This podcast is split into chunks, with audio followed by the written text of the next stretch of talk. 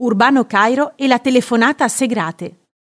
Uomo nemesi della creme del capitalismo italiano, è nato ad Abbazia di Masio, vivendo poi a Milano nella casa di famiglia dei Cairo, una palazzina di Viale Fulvio Testi.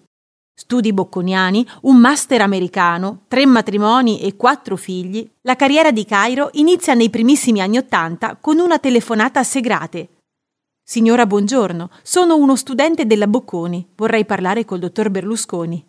Ha riferito di aver detto Urbano alla segretaria di Silvio.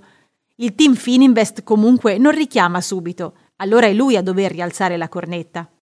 Ho due idee eccezionali che vorrei spiegare al dottor Berlusconi. Se non mi permette di parlare con lui, rischia davvero di fargli un danno, dice il giovane Cairo.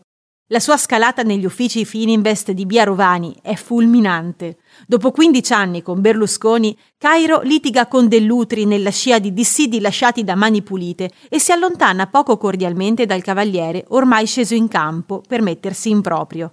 Fonda la Cairo Communication, la concessionaria con cui inizia a lavorare proprio per RCS, e posa le prime pietre dell'impero che oggi annette Rizzoli e la Sette.